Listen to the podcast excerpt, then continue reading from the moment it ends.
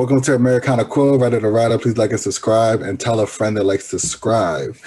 Today we are doing the third episode of Lovecraft Country with my friend Jesse Creighton. And basically we are going to discuss episode three. And let me just give a brief synopsis for the viewers before we get into it. Three weeks after George's funeral, Letty uses an unexpected inheritance from her deceased mother to buy uh, a Vic, basically a Victorian mansion in an all-white neighborhood on Chicago's north side, filling it with black renters together with her with her half sister Ruby. The white neighbors harass them and burn a cross on the lawn. A white supremacist police officer, Captain Lancaster, threatens Letty inside the house. Supernatural activity flares up. Letty learns that the previous owner was a white scientist, Hiram Epstein. With the help of Lancaster, he kidnapped, experimented on, and killed eight black people before buying them under the house. All nine spirits are trapped there. With the help of a medium and the black spirits, Letty banishes Epstein, malevolent ghosts. Later, Atticus finds Christina Braithwhite in Chicago. She survived the fire. Atticus has deducted that she was secretly the source of the inheritance and had steered Letty to the house. Christina explains that the house was built by Har- Horatio Winthrop, a son of Adam, member banished after stealing pages from the Book of Names in the 1800s. And that Epstein was a follower of Winthrop. She asks Atticus to help her find the missing pages, which could help decipher the language of Adam. Atticus Adams to shoot her. Uh, oh, sorry. Atticus Atticus attempts to shoot her, but he's not able to pull the trigger. So episode three, I felt was really good. Um, this is the episode that helps you see a little bit more into the future of all the other future of all the other episodes. I should say. I should say. Yeah. So with episode three, I felt like it was deep, but it was more of like foreshadowing what's to come for like you to stay interested in the story and not like lose yourself and not care to do any more of watching, if that makes sense. So how did you initially feel about episode three? Um, when I first saw it, I was I was excited because you got to learn more um, more relationships, hmm. and you got to see the way that they interact when they're not, you know, out looking you know, for Montrose. And when the the episode opens up, they open up at church, which makes sense because of the last two episodes, they needed to go to church. Like everything they went through, they needed to find and be settled. And when Letty's sitting there, there was a poem that was being said, and it's it says, "Which ang- angels gave you their wings? Which skies have you flown? And when you reached the heavens, who was there to catch you when you fell? It's a poem that's by a lady named Precious Ebony. And for her to sit there and think about that while everybody is praising um, just a deep thought of everything that she's been through so far mm-hmm. and everything that's, you know, backstory that you don't actually see. Like, like it was a good opening scene for right. the episode. And it's true. Who's there to catch you? You know, like who's there to do it? No one's there. And you have to like everyone that she was with, like she's blessed to have around them because they no, absolutely love and care for her. And Letty's trying to find her purpose in life. Right. Letty's still in a place of, of seeking and finding herself, right? So mm-hmm. It is told that she got an inheritance and therefore she was able to buy the mansion. And this hurts Ruby, which I found very important inside of the story. Mm-hmm. Because it's like you didn't even show up to mama's funeral, but yeah, you still get everything. It was like yeah. her whole, whole thought process. And I really felt for her in that moment because it's like Ruby was like the caregiver for the mom for her, like her last days. So like for you to like be disrespected in such a way, I can only imagine that being so hurtful and so you know so disturbing. But it's like that part didn't make sense to me until later episodes because of how she really got the inheritance. Yeah. You know, until you really find out how she got the inheritance. But I thought that episode was interesting. And then moving them into, which is something I talk about, not necessarily always on this podcast, but it's just because of where we grew up that it, it makes it makes sense geographically of like kind of like redlining. So like them now moving to a part of town that they're not wanted, just from a, like a, a, racial standpoint, and like them always being forced usually to to be in the South Side, and now yeah. you find your way out of it. But you doing that is just probably putting more people in harm, even though it's like we have every right to be here too. Yeah. So I find that very interesting of her buying a house, and in order to keep up the house with the rent and everything else, and to get things fixed, she decides to rent out a lot of the rooms. Yeah. So, which I like that personally. Um, a boarding house is a great thing to have. Uh, there's strength in numbers, and why not build a community that you want? No, you no, know, of course. You know, personally, we as people now, we could all chip in ten thousand dollars and go ten people deep and go buy land somewhere in the middle of the country, make our own, you know, community. No, of course. Um, and I think that that was a step in the direction of Letty growing up. Right. Letty growing up, but it's like a lot of other cultures do it too, right? It's like Asian yeah. culture. That's like a thing. If like a family will buy a, one house, they all chip away at the mortgage so there's no more debt. And then from there, it's like, let's find another house and let's do that again, you know, until yeah. this house is built up. But they do it in a way where it's even cooler because like they do it for buildings. They don't just do it necessarily for a big giant mansion, right? So it's yeah. just interesting on on the thought process on how to get there. No, I agree with that. To me, I don't know when it was like cool to just, you know, let a kid turn 18 and push them out. Like, you know, yeah.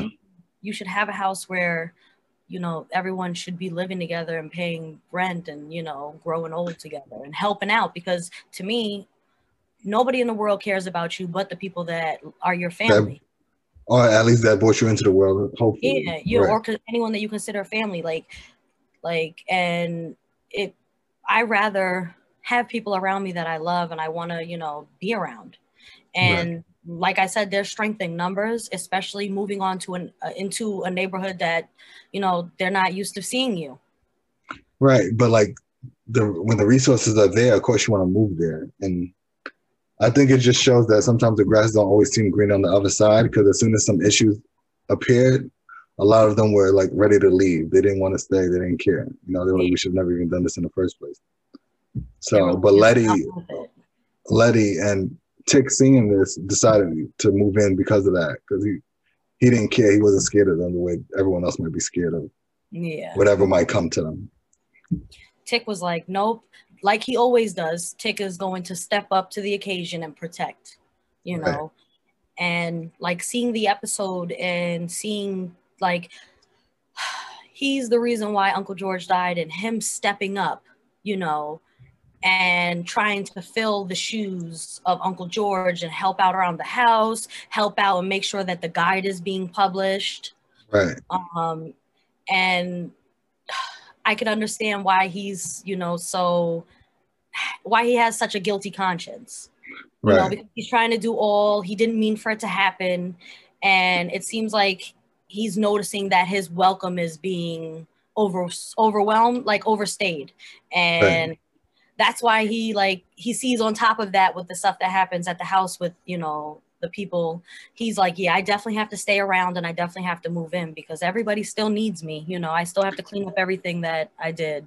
And i need to give space to my to my aunt because obviously she um she doesn't believe the story that me and my father told. So therefore it's like it's probably best i leave out. And it shows when he try he's doing all these things that are like showing that he's a doting cousin right? And and nephew, however, it's like you you're not even supposed to be here. Like George yeah. is supposed to be in my in your place right now. You know what I'm saying? Like, and when he senses that, when he's trying to cook them eggs and get everything ready for them, he he senses it himself that okay, I'll overstay my welcome for sure. Like, and this is just the moment right here. Because Uncle George does things a certain way, and I'm doing it a different way, and she's not even separating the two right now. It's like no, like George had his coffee like this, kind of like whatever with the mugs. Yeah, it was. That was it. He, he washed them and flipped them over, and he didn't wash them. He just left them there, you know, up right side up. Um, but I do respect him for what he tried to do. You know, that's what I would have done if, you know, God forbid something happened in my family. I would definitely try and step up to be helpful, especially because Dee just lost her father. Right. It's not like there's like it's not like she has anyone else, you know. She has Montrose barely when he's sober, you know, but you see everybody in this episode try and step up for Hippa, Hippolyta and um Dee. right. And, um trying to see like even talking about the brothers like them growing up like uncle george and montrose are brothers and they grew up in this they grew up the same way but they're two totally different people like you know Absolutely. and i think that's another thing that the writers got too with making sure that they wrote it the right way like you could tell that they're family but you could tell that they've been through stuff together but apart that they don't want Right. to talk about Different experiences that they keep to themselves, kind of. Yeah. yeah Well, what I found interesting is as soon as he felt like he overstayed his welcome, he then tries to go to his father's house, who he doesn't have the greatest relationship with. But then he sees Montrose drunk, acting crazy, and him, I believe, reminiscent of a dream, the same dream that Tick had, but in a different way a little bit, with Jackie Robinson saving the day, basically of a moment in his childhood with with a bat and swinging away.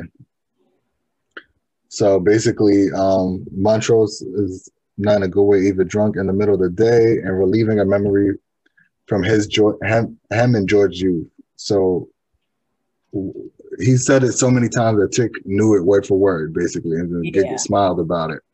But he's also ashamed, He's like, yo, you're drunk, and this is all you're thinking about. Like, this is all you can do right now is just be drunk because you're only thinking about yourself. Like, yeah yeah, like uh, your your sister-in-law and your your niece is you know going through something, and this is all you can do is just drink and be Whoa, it's me kind of moments, right? Yeah. And it's like that's something that Tick can't stand because it's like you used to beat my ass, and it's like all you did my whole life to me was be a fucking drunk, and like that's what frustrates him the most. It's like so when I went there, when I first saw it, I thought he was going there for, you know, a place to live. But I think Like, that was his intentions too, though. But then he noticed that, and he was like, oh, "Okay, no, I can't do yeah, this." I don't know. I didn't get that. I got more of a he went there to speak to his father about how he was feeling guilty about what they told her. And, too. you know, and basically, you know, him, Montrose being drunk, you know, he stood up and he obviously like made a flashback for Tick, and Tick literally retreated to a child and got up like he was going to get beat. And they were going back and forth. And Montrose is like, we can't tell Hippolyta the real thing because she, like, he, do, he doesn't think at the time that she could be helpful to or handle, you know, learning about wizards and everything. Yeah, learning the truth. And I think they're selling her short, you know. Um, right. I always feel like the the- woman is the, the backbone of the family and they can handle more things than everyone else.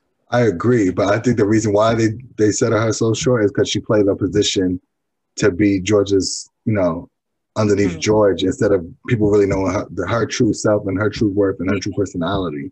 And that's when I think she's frustrated when she ripped up that Dracula book. Yeah. And I think because she had so much to say to her husband who although we think he's trying to be loving and, doting and protecting of telling her no you can't go like not this time she feels like she could have made a difference if, if she if she was to go Yeah, it's true. Yeah. She yeah definitely would feel like that because, you know, God forbid something ever happened like that to Cameron, I would be like, no, let me go, you know, Mhm. or let me be. But someone has to stay back and, you know, run the spaceship when hmm. one, you know, someone's got to go. right. So i guess my first question even though we talked a little bit of, of some scenes that we thought were very poignant and important is what was your favorite scene? My favorite scene was I have two of them because I really I couldn't pick all the way, but the when Letty brings in the voodoo lady and starts to cleanse the house and everything and try and get rid of all of the spirits and everything. yeah that was too Um, much for me like them being in the basement and you know the the people that were murdered they showed up first and tick was getting you know he was getting taken over by the the demon and the way he acted phenomenal like always you know never anything bad about him. Like and then like the voodoo lady gets hit and smashed away and then it's up to them two and then at the end like they use the spirits that were killed you know to to banish the man that killed them. The one right. that was torturing the house because to me you know a soul or a ghost that's haunting a house is going to haunt anybody. They don't care who you are right. you know but when you're presenting yourself you know because you're the new owner without doing the research um when they the the spirits figured out that they were trying to help and they she embraced them and they all got mm. into a circle and they banished him that was it was so good like it it was a mind-blowing thing that i've never seen before or never even been like taken back to seeing something like that right and the only reason why she found out it was haunted and she realized things were weird but she didn't know why because she was hearing things i wanted to backtrack a little bit just to give the um the viewers more context and the listeners is when the cops um came for a, a, noise complaint basically because of the fire in the lawn. Then the then they put the bricks over the um, the steering wheels, I believe, to like honk the horns to bring them outside. And then they didn't know that they were about that business, and basically they all had um, Letty's people had guns, and they pulled them out and started shooting and, and breaking up cars and everything else. And that's my second favorite episode. Part of the episode is when mm. you know they the white people they didn't like it they showed up and the first you know intimidation tactic was i'm gonna sit on you know park my cars in front of your house and put a brick there and sit on it they right. seen that you know it didn't really phase anybody um and when those people they they started with the you know with the cars and the bricks on the horn that didn't work they saw that it didn't phase them they were still having you know going on about to have their housewarming party and then they overstepped their boundaries, you know, using their privilege, and they went onto their property, you know, and then they right. burnt a cross. And at that point, I loved Letty because Letty was like, I had enough. I'm done. Right. This is this is my property. You disrespected it by coming onto it, and you're burning a cross. There's children in the house, and the fact of they they got like everybody stood behind her and everybody knew what they needed to do. She went outside and she didn't back down. She you she did everything that she needed to do. She busted those windows with no regrets. She did what she did. Right. And when everybody had her back and they, you know, Ruby even pulled out in the wagon and grabbed everything and dipped off. Like it was, it was yeah. a perfect thing, and that's it was. It was to show that we could do, we could be, we could fight dirty too, and I, that's what I love yeah. about it like your intimidation tactics don't scare me at all they're not going to scare us and you're not going to come onto my property and think something's not going to happen right and it it was really good those are the two scenes that i was like i really loved in that episode yeah i think for me my favorite scene is um just just montrose just being that freaking crazy drunk just yeah. and just him having the flashback, I guess, of uh, a good time of him and his brother George, because I think you know the viewers would miss George after definitely seeing that he passed, because he was such a, a, guiding light for um, Tick, and obviously was a great big brother to um, to Montrose, to him to even remember the, the same stories and stuff, and like be revered and think about that so much. So but I felt like that was my favorite scene personally. No, go ahead. No, I was saying like that scene, like the one that you're talking about, it mm.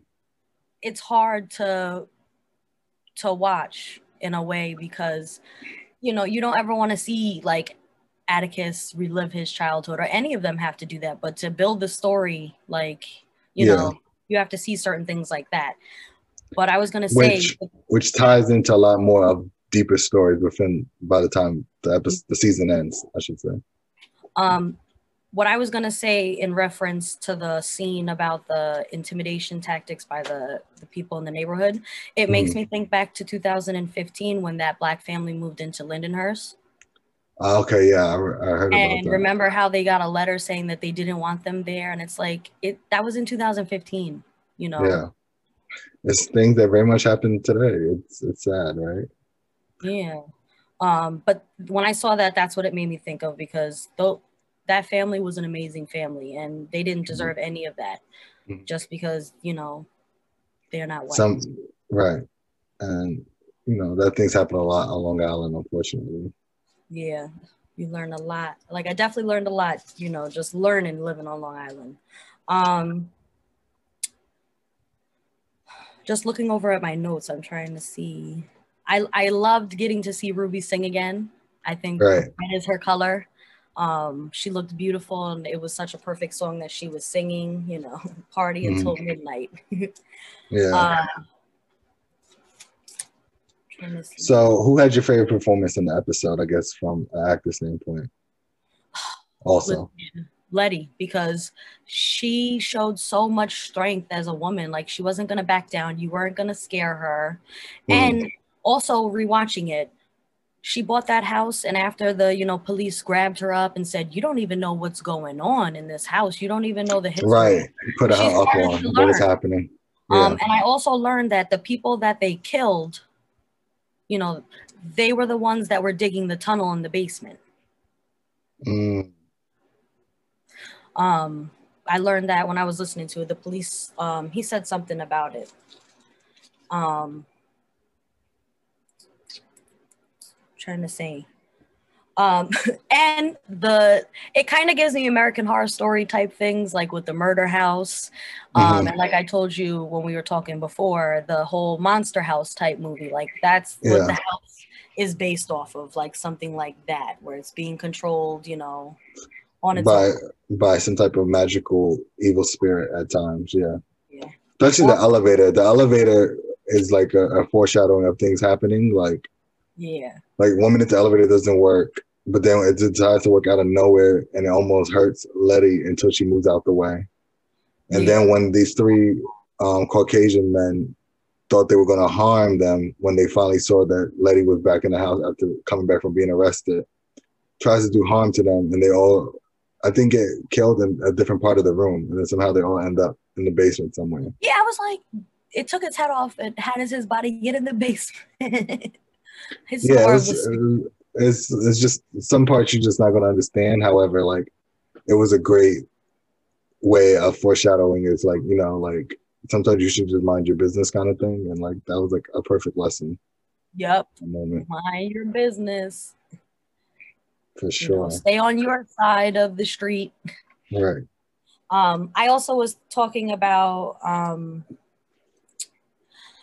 with the voodoo part of it. Like it's kind of you learn a little bit where you know Christina finally shows up, you know, to make herself known that she's in Chicago, and she can't even get into the house because she's not welcomed she has to be right. welcomed in to be able to get into the house. And she was also going there to look for the solar system that Hippolyta found. But she didn't really find it. It kind of presented itself to her. To, right, like but I not. Up. But was it in that episode or a different episode? No, it was in it was in episode three. Okay. It was right after. Um, it was right after the kids were playing with the uh, Ouija board which I wrote down everything. The Ouija board is telling um, those kids and Dee that George is dead. Mm-hmm. Like when it spelled it out, it just says George is dead. Um, but she was, uh, Hippolyta was looking for them and she went to say, Kids, are you up there? And they didn't say anything. Mm-hmm. And then the door opens and it like presented itself to her and then that's Got when it. she grabs it and takes it to the li- to the library and she like calls her dad she's trying to figure it out because she's never seen a solar system that had two suns right and like that's another thing where it goes into the scientific stuff where it's like now she's learning that there's more yeah the- and I don't, I don't think it was a library i think she took it to um, george's office where the guides are oh maybe no i tick was at the but library. It, right tick was at the library yeah, when, when he no, no, it's, it's a lot going on, so it makes sense. So yeah, I also I don't know, I enjoyed this whole episode, but like another important scene to me that was very poignant was um Tick at the library, he does his research and finds out why um why Christina wants some like some of these things. And from there he's he figures he could settle it all because he's the first one to realize that you, you didn't get that house really from inheritance. How did you get it? He kind of like confronts Letty a little bit about it and finds out that it came from Christina. Yeah. So I him, he walks into like somewhere and she was there, and he's right? Oh no, he saw her across the street. I think at like a um a realtor's office that she just bought, Yeah. basically. So then he goes back to I guess a home of his or one of the houses that he frequents at, and grabs his gun and said, "I'll be back." Mhm. or whatever. He doesn't really tell them why. 'Cause I think he saw them before anyone else saw her. Yeah. So then he gets the gun or whatever, and then that's when he tries to like have the guy close up shop, and then he tries to kill her, but he can't because she has some type of spell on him, even trying to attempt such a thing on her. And then she just talks to him for like two minutes and keeps him stuck. But I don't remember exactly what she was saying, but I know it was fairly important. Yeah. trying to think. So what spoke to you most about episode three? I guess is, is like a question. Like Um. What spoke to me most is when they finally started to realize that they need to start figuring stuff out. Like when they all started to like like George is gone. You know, he was the one that was doing all of it. So obviously you guys got to do your own work now. And the fact that, you know, Tick and Letty and Hippolyta, like it was an episode of research, you know? yeah, like, um, everybody was trying to do their research to figure out everything and they were all learning new things and dee Right. was coping with losing her father and you know hanging out with kids and trying to be a kid you know right. So I would say to encompass all of episode three, basically was like this is where the, the their plots were at one point all together. Now you start getting to each individual subplot before they probably come back together towards the season finale. If that makes sense. I agree with that because Okay. it's Yeah. only gonna get better guys Pretty much, because episode three, Hippolyta is on some, which I think is a Greek word or Greek name, but I don't know what it stands for. I'm sure that her name has a, a meaning behind it. I, we should look that up actually. right let me see Right. um How you spell her name again in the series? If you have it written down, it's like a i wrote it down hold on her name is Greek, and then her being into like certain, you know, Yeah, I agree. I like that ologies. girl. I thought was very interesting. Yeah, her name is H I P P O L Y T A. Yeah, in classical Greek, Hippolyta was a daughter of Ares and Otrera, queen of the Amazons, and a sister of Endotope. And she, so basically, she was Wonder Woman before Wonder Woman. Is basically what Yeah. this name. Um, Her dignity, a girdle.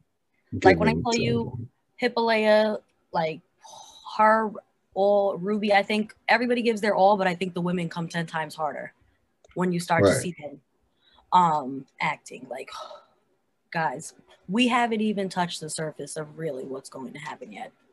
right, Um, I'm trying to think that those are all really the notes that I have for episode three. yeah. So Um, I didn't really like. I like that the um I like that they added Dee in there being a child. You know, yeah, it showed her being a kid and not dealing with all the real life issues. I yeah, you know, that. doing what kids do, play with freaking Ouija boards. Because I definitely did it when I was younger, and you know, Did you? How did yeah, that I would never do it again, never ever.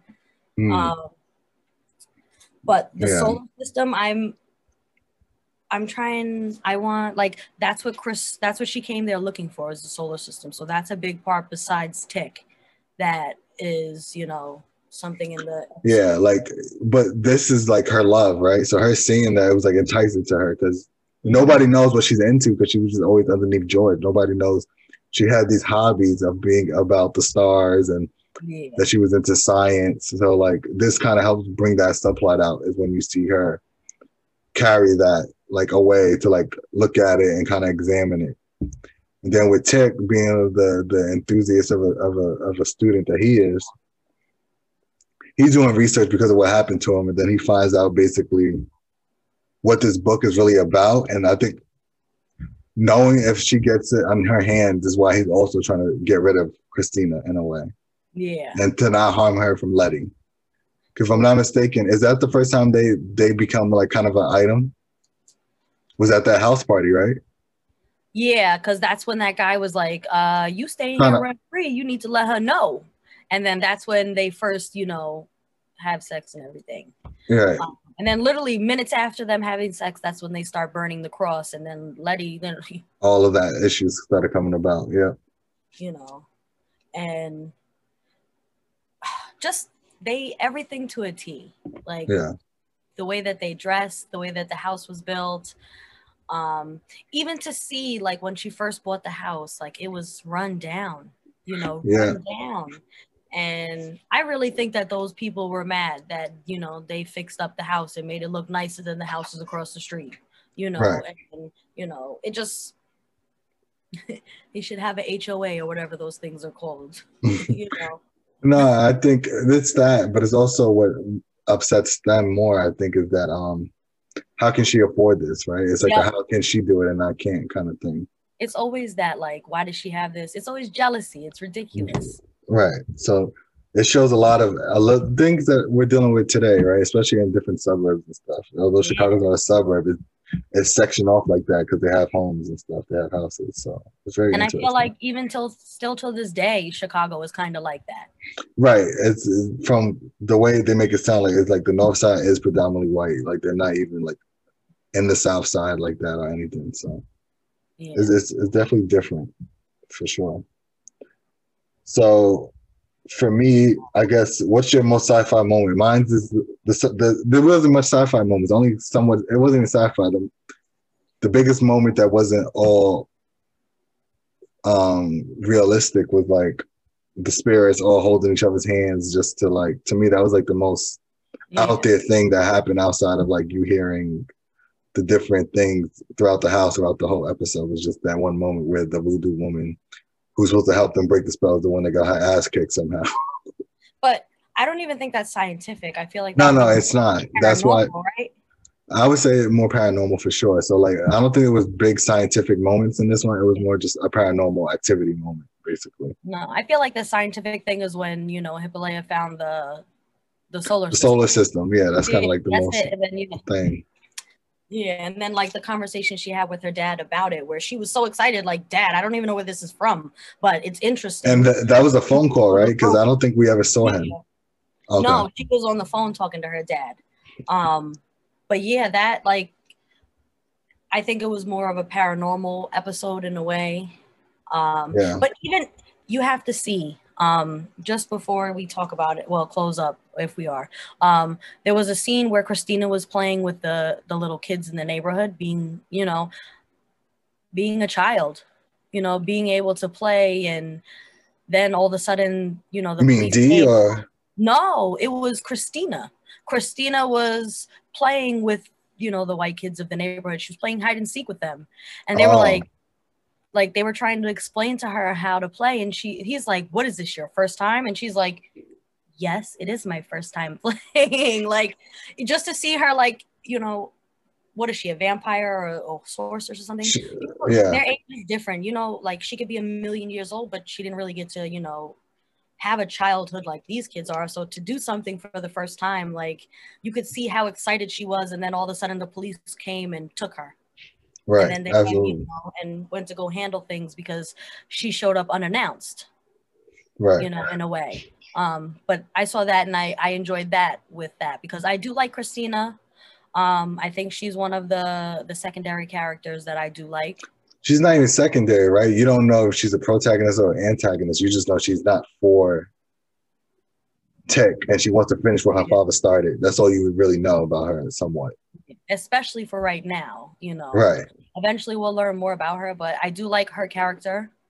Um and you know thing she's playing right now. So I think that's really it. What what's the stars ratings you give this one? This one was probably my least favorite just because it was too much um it was just a little too spooky for me. I'm not into like horror movies, so like it was just a little yeah. too much and stuff. Yeah, so I would. although the show was executed very well and the parts I enjoyed, I really enjoyed, I would give it a three and a half just because this is where I had to make the critical decision if I'm going to keep watching or stop watching because of that one episode. I was like, if it's doing more of this, I probably won't be into it. Yeah. And thank God it wasn't. So therefore, like I was like, okay, it was just this one episode. Even though there's a little bit more of this stuff, but it's not as crazy. And we'll get into, I guess, when that other episode comes about. But that was really my thoughts on episode three. I'll probably give it three and a half stars. Yeah. Um. Although I, it can get four from me, but like because of that, it was just three and a half.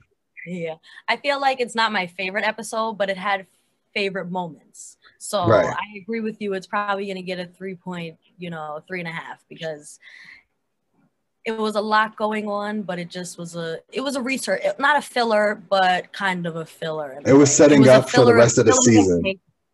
Right. Yeah, like that's filler it was. It was setting it up for the, you know, the rest for of the, the season. The and season. you got to learn a little bit more about Hippolyta and Dee, you know. Right. This this was more about them a little bit of, of them grieving and dealing with loss in their ways and yeah. finding things that get bring them closer to George. Yeah. Or finding themselves now after George, I should say, even more. Yeah. So. And I do like I'm I'm happy that Tix tried to step up. You know, it, it's hard, yeah. you know, but he did a really good job for what he was, you know, there for. And no, absolutely. It three out of three and a half, three and a half. Three and a half. That's that's what I'm going with too. So I want to thank you again, Jesse, for doing episode three, Americana co-writer to writer with the Lovecraft edition. So thank you for even doing this with me. You're welcome. Thank you. Everyone, please like and subscribe. And um, Jesse also has a podcast that I would like her to mention about. Hi guys, I have a new podcast. It's called Everyone's Entitled to My Opinion. Um, you can follow me on Instagram, it's EE2MO. Um, I will be having new episodes soon, and I'm excited to start this because this is a lot of fun to do it. Um, but thank you for having me. No, thank you for doing this. This is Americana Quote, Writer to Writer. Take care, guys.